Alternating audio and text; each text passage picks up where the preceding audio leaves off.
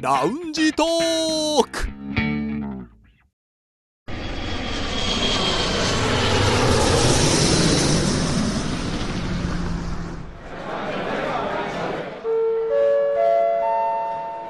ラウンジトークよりご案内申し上げます。このコーナーは空港のラウンジでフライトを待つ男3人が自分たちの興味ある情報を持ち寄って中国について語り尽くします。最近皆さん運動はしてるでしょうか、もうそれはスポーツの秋ですからね。そっか運動か、ウェシンの機能で自分の歩数が分かるじゃないですか、はい一はい日の歩数が、はいはいはい。あれって最高どれくらいいきますか万歩計みたいな役割があるあるんあでのすけね、どスねマートフォンのそういう歩数機能をウェイシンに移して、で、なんかあのウェイシンの友達のね、ランキングが出るんですよね。そう今日誰々さんが何歩歩いたよっていそうの。うそうそう。だから、あ、今日リュウさん家から一歩も出てねえなとかわかるわけですよね そうだから人によっては100と か50とかあるあるあるまあ、もちろん携帯持ってなかったら数字は、ねうんそうそう反映されスないマでホすをけねど、置いてってる可能性もありますから、はっきりとは分かんないですけどまあでも私多分ね一番歩いた時3万とかかなおあーまあ私も3万とかでしょ3万行ったことあるかな2万5千ぐらいまでは記憶にありますけどね、うん3万まで歩いた日は多分もう記憶がないですねそんだけ そん様々なねだけ大変だったっていう外的要因によりあでもなんかあれを見ると自分今日頑張ったなと思っても人がもっと数字いそうそうそうってるからーあーそう常にね上がいるから、うんなんやねんって思っちゃいますよでねそれってほら自分の友達言うじゃないですかね、うんうんだから人から言われるんですよ梅田さんあなた今日私たち私の友達ランキングで1ですよって、うんでも私の方で見ると全然5番目とかねそう、うんだからね自分の中ではトップでも、いやいやまだまだ井の中の蛙だなっていうそ現象が起きるんですよねまあですからせっかくさっき梅田さんも言いましたけどもスポーツの秋運動の秋だから、うんまあ、なんとかその歩数ランキングでああトれップでにね立てるようにねあまあねそういう競争心でね、そう頑張るってのも一つのね動機としていいかもしれまそせれん、はね、また健康つながりますからそんな秋の過ごし方をやっていきましょうさて北京在住の男3人が情報を持ち寄って中国についてああでもないこうでもないと語り尽くすコーナーラウンジトーク3連新です今日の担当は私ですはい星さんお願いします甲骨文字を解読できたら一文字150万円の懸賞金今年で甲骨文字が発見されてちょうど120年1899年に発見されて以降数多くの学者が必死になってその解読に努めてきたものの現時点でその意味が確定されているのはおよそ1500文字ほどにとどまっています中国文字博物館が最近発表した検証のお知らせが話題になっており解読が認められた場合一文字につき10万元を授与するということですこれは先月10月28日の人民網からの記事です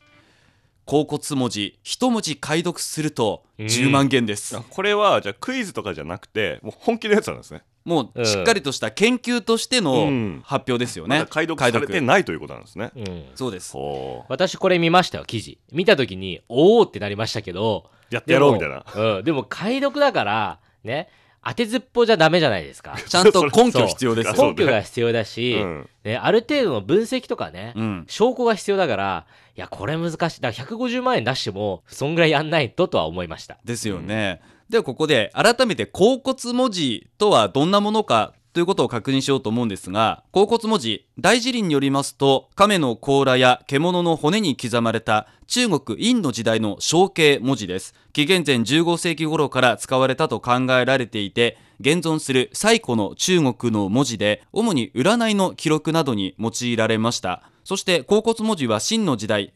1899年に当時の金石学者金属や石に刻まれた文字を研究する学者の王伊栄という人が龍骨と呼ばれていた骨に刻まれた文字を偶然発見したのが初めてと言われていますそしてこれまでに甲骨文字は5000文字が発見されていますが解読済みとされている文字はおよそ1000文字程度にとどまっている5分の1ほどくらいしか解読は進んでいないということです。うんこれロマンがある話ですよね、うんそうですよねその陰の時代にってあのい古い文字だっていうのはよく歴史の教科書でねうん、学校の時にそのページをね見てたのすごくはっきり覚えてるんですけどでも見つかったのは1899年、そうなんですまあ、よ。割と最近というか、うん。うんまあ、ニュースにもありましたねちょうど120年目発見された、はいそっかそれぐらいなんですねそしてこの発見も本当に偶然だったそうで、はいこの見つけた王伊栄さんという人が自分の、まあ、持病用の薬で龍骨これは、まあ、その古代生物とかの、まあ、骨などを砕いてそれをまあ生薬として使うんですけれども自分用の薬として龍骨を買ってでそれをたまたま見た時にあれなんか文字がある ぞというふうに気づいてでそこでこの甲骨文字が発見されたというエピソードがあるそうです。飲もうとしてたってことですねっていうまあかもともと薬ですから、それを粉末状にするのかな、砕こうとしてきったう、うんん草こうとしてまちょっした、とね。待ってなんか書いてある そう、気づいちゃったわけだよかっすごいた大発見じゃないですか。もうね、それから120年経った今うんということになりますけれども、先ほど言いましたが5,000文字ほど見つかっている甲骨文字があって解読済みはおよそ1,000文字程度ということで5分の1くらいなんですがやはり解読が難しいということがあります。でどうして難しいかということに関してですが福旦大学出土文献小文字研究センターの青年研究員の翔さんという方が話していましたけれども甲骨文字は異体字が多くて異なる字体が多くて同じ意味でもいろんな表し方をするものがあるお腹の中の赤ちゃんを表すのは例えば小さく人と書いたり子供の子という文字でも表す形に差がないのに全く意味が異なる文字もあるということで、うんうん。まあそのきっと文脈の中で考えていかいかなければいけないとうんか、そうですよね。単体ではなかなか解析しづらいというのもこの難しさがあるようです。意外と単純じゃないってことですね、ううん。そうですよね。だからね、昔なんか漫画とかよくあったけど、その形で、これは山だみたいななんかありましたけど、うん実際はだからそういうことじゃなくて、ね前後の文とか内容を照らし合わせないと、うんその論証づけることができないってことですもんね。うんまあ、例えばですけど、まあ、象形文字だから今言った山って、うんっていうことだったらなんとなくイメージするかもしれないけどももっとね細かく言うとあれこれどっちにも見えるなっていうねあー確かに絵もあると、思うのでその人のその生きてきた過程の中で想像する絵も変わってきますから、ええそれでも難しさが出るとは思いますそして最初にご紹介したニュース一文字につき10万元解読が認められた場合は10万元を授与するということですが、うんこれは2016年11月にまず第1弾として発表されています中国文字博物館が発表した甲骨文字解読優秀成果の募集選考奨励のお知らせというものが2016年11月に出ましたでその時に一文字につき解読されれば認められれば10万元を授与すると発表していますそしてですねこの2016年の時には第1期の時には2人の人が解読が認められましたおお2人の人にそれぞれいるんですね10万円が支払われたということでええそして今回ね2019年5月に同じように募集が出ました残念ながらこの募集の締め切り期限は10月いっぱいまでなので残念だな期限があるんですね。ありますねですから第3期もいつか出てくるであろうとは思うんですね、で多分今この第2期が締め切られて今検証中ってことですかねそうですねああ、うんなるほど。でこれもただ出せばいいというわけではなくてその意味をしっかり解読して専門家委員会が鑑定した上でこの解読は確かに正しいとうん認められるとなれば、そこでようやく10万件が発生するじゃあという今ことで回すもね何人かもしかしたら優秀な成果としてう、うんん10万円を手にするかもしれないと、あるし、うん出ないかもしれ ないいややはりねうん難しいですから、しっかりとしたもう研究者レベルでなければ難しいと思うんですね。まあとはいえはいせっかくねこういうチャンスがあるというのであればきっといつか第3期があるでしょうと思いまして、えー第3期を目指しまして、えー、甲骨文字をクイズでやってみようかと思いますおお、まあ、大体ね単純計算して大体3年1回ぐらいの周期で来たわけですからねということは次3年後ぐらいに2022年くらいはいに私は10万円を手に するチャンスがあもうるかもしれ確定んでなすいか、それは。いやもうね3年あればとか言ったら怒られちゃうかもしれないですけどそれは怒られるパターンですよ。えーその甲骨文字についてなんですけれどもいろいろ調べてみますと日本の立命館大学の研究で白川フォントというものがありましてこれが2016年に発表されたんですがすでにまあ解読されている漢字などを甲骨文字や金文青銅器に記された文字それから転書体などに変換できるというネット上のペページがあります、 はい。古代文字が判明している4391文字を収録していましてそのうち甲骨文字は681文字が変換できるということです、そこで私の方で漢字を変換してそれを象形文字この甲骨文字にしたものを皆さんにお配りしましたクイズ全部で問い1から問い5まではい。用意しました僕たちの大好きなクイズですよこれはいはいですので、まあ、象形文字ですからイメージしながらこれは何の漢字かというのを考えながらやっていただければと思います、じゃあまず問い191から全部甲骨文字なんですよねこれ全部甲骨文字です私たちも今手元にありますけどはい、はい、まあ、パこれッもと見たわかとるでしょころ、ね、これはあれでしょ冠う冠ですね王冠 カンブリディーンですかクラウンクラウン。クラウンこれ山ですね。そうですね、まあこれはもう漢字の山という字に似てますよね尖ったのがねえ3ー個あるなんていうんですでも説明難しいなこれでも確かにはい王冠っていう表現もええ分かりますよね、うん形としては似てますよねで、はいこの問い1は山ですねはい。さあそして、えー問い2ですさあこれは何でこしれょなんうかね上向いたロケットみたいな形に右と左にちょんちょんとねまあ羽と言いますからね。両側、上半分2つに左右に羽のようなものそして下半分に左右羽のようなものついてますねでそのロケットのね一番下のお尻の部分がこう2つに裂けてるっていうか割れてますよね、うん てかもう魚しかないでしょ、これはもう。一生懸命みんな説明してるけど。えもう魚でしょ、これあは。本当だ横にすると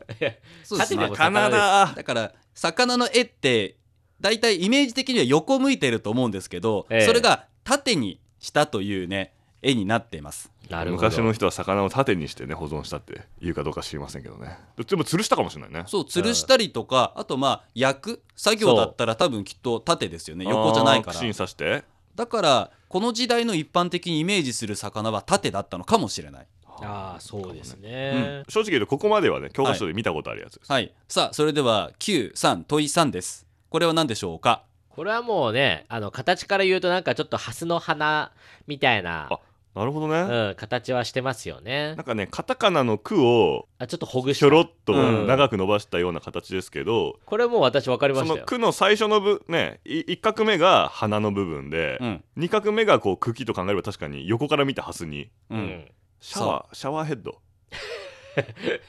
ななんで あえて斜めから行く、まあシャワーヘッ ド、ひげ剃りいやその時代なかったでしょまあ、形はね似てますけれどね横から見たこうなんかひまわりのようなはいそんな感じもなってますけれども、でもねリュウさん分かったのこれもう人でしょあ正解ですこれ人ですねはいなんでええこれだってあれでしょ人と人が支え合って人という形に右の人支えすぎじゃないだって右の人が足長す ぎない子供でしょハイハイしてるんだよ抱っこしてるのこうやって、うん抱っこしてるのかななんでしょうねこれも私は分からないけどもこのカタカナの「く」のようなのが「人」ですね、なでも確かに形から言うとそのね下にちょっと細長いっていう部分から言うと、ね、これを人とするっていうねやっぱりいやこれこそあれじゃないですかね、前後の文章を見ないと、うんなんで人なのかっていう分かんないパターンじゃないですかねこういうなんかねすごい猫背な子極部すぎません横から見た猫背な人ってことかなまあこれをね全部表すんであればなんでしょうあのね日本のタレントのエガちゃんみたいな感じですよね 確かに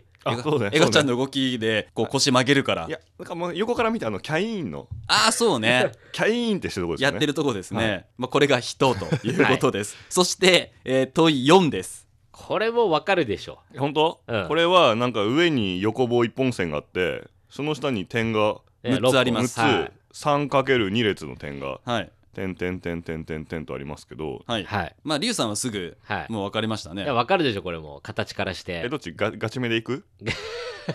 第一印象まず言うはいじゃあじゃあ第一印象第一どうぞ印象はねスイカああスイカの真ん中ぐらいの実で点々点はスイカの種だと種いですうことだでいすぶねピンポイントやななるほどじゃあガチいきますか、はい、はいがじゃあガチどうぞ田んぼえ田んぼ水田違いますこれ雨でしょそうです雨ですちょっとあれえリュウリュウさん古代人なんじゃないの説明しますと、まあ、説明というか想像するとこでいくと一番上の横棒ですねそれはきっと空とか雲を表しているんでしょう,、まあそうそですよねしてその後 3×2 列の点々それが雨が降っている様子を表しているとうんいうこと なんじゃないでしょうかね。雲か空かなるほどねはい、じゃあここまでそれぞれ漢字一文字のものを見てきました、じゃあ最後の問題問い5です漢字3つありますけれどもはい。これそれぞれ、えー漢字3文字使った言葉です、はい。もうこれ分かりましたよ。まずこれ一文字目がね横文字3本ではい3本のね、線が並んでて、はい2文字目がさっきの問い3の字ですよね、はいカタカナの国にいたひょろっとした、はいで一番右がなんていうのム十カつ字く時のなんかあれですよね。十字のねあそうそう怒りマークの怒りマーク欠か陥もしくは十字路を表すうんマークですよね、のような感じなんで、はいこれはですねミクさんがすごい怒られ てるミクっていう、まあ、だよそねうともね見えますよほねらミク、まあもう龍さんは多分大体分かったと思いますけれどもうんはい。確かにね2つ目の漢字のとこは人ですよね、はい。でから行くともう分かるでしょう。はい。じゃあもう星さんに正解を言ってもらいましょ正解はこの漢字3つ三連心ですう。でも私これ見てすごい不思議だなって思ったのは、このね、行くという漢字が、うんうん昔は古代では、 3人行くって書くってことはこの右の十字路がうん行く、十字路が行くっていう意味なんだって思いましたね。まあ、おそらくね十字路だとは思うんですけれども、まあ、確かに「行く」という漢字で考えれば納得はできるのかなと思うんですよねああでもね遠くこうするとほら行くって字ですよこえれだって左が左の十字路を形作る線が行人弁にも見えるし本当だ。右側のなんだろう郵便局みたいなマーク うん、手みたいなマーク確かに。だからここからなったって言ったら納得したかもしれませんよまあそうですよね。でもこれはもうね我々もよく知ってる漢字からこう移動してますから、うんでそれをじゃあ1からどんな意味だろうかとか文脈から推測しながら考えるというのは本当に難しい作業だと思いますのでこの第2期すで、えー既に締め切りは終わりましたけれども果たしてどんな文字が解読されるのか楽しみなところです。さあそれではそろそろフライトの時間となりましたまたラウンジでお会いしましょう以上ラウンジトーク3連新のコーナーでした